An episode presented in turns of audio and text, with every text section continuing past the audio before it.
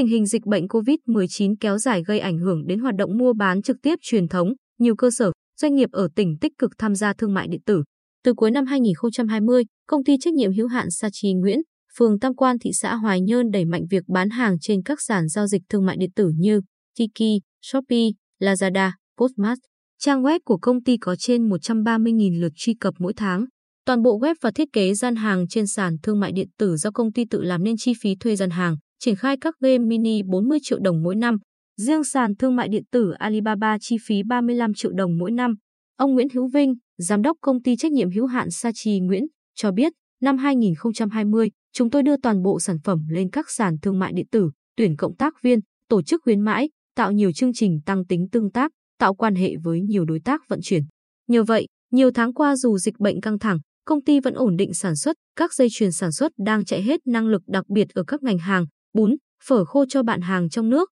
Riêng ở các sàn thương mại điện tử mỗi tháng bình quân nhận được 300 đến 400 đơn hàng mỗi sàn. Đặc biệt, nhờ đưa được sản phẩm lên sàn thương mại điện tử nước ngoài Alibaba chúng tôi nhận được hai đơn hàng xuất khẩu sang Đài Loan và Malaysia. Một điển hình khác là cơ sở trà và cà phê Cazin của ông Nguyễn Cảnh Duy, xã Canh Vinh, huyện Vân Canh. Sớm đánh giá đúng xu hướng thương mại điện tử, ông Duy cũng cho đẩy mạnh chào bán sản phẩm của mình qua các sàn thương mại điện tử, đồng thời nhạy bén tiếp cận với nhóm sản phẩm chăm sóc sức khỏe trong phòng dịch. Nhờ đó, các sản phẩm mới từ các loại trà thảo mộc, gói sông hơi tăng cường sức khỏe nhanh chóng được người tiêu dùng trong và ngoài tỉnh đặt mua. Với sự thay đổi kịp thời này, giúp cho công ty vượt qua khó khăn của thời kỳ dịch bệnh, đi theo hướng mới, kinh doanh trên không gian mạng. Nhiều sản phẩm khác của Bình Định được các hợp tác xã và doanh nghiệp đẩy mạnh quảng bá, bán hàng trên các sàn thương mại điện tử, giúp việc quảng bá hàng hóa rộng và chi tiết hơn, cung ứng kịp thời đến tay người tiêu dùng thuận lợi hơn. Ông Trịnh Hương Công, giám đốc công ty cổ phần Iuki Farm, cho biết các doanh nghiệp kinh doanh hàng nông sản coi việc đưa sản phẩm lên sàn thương mại điện tử là một cách thăm dò thị hiếu người tiêu dùng,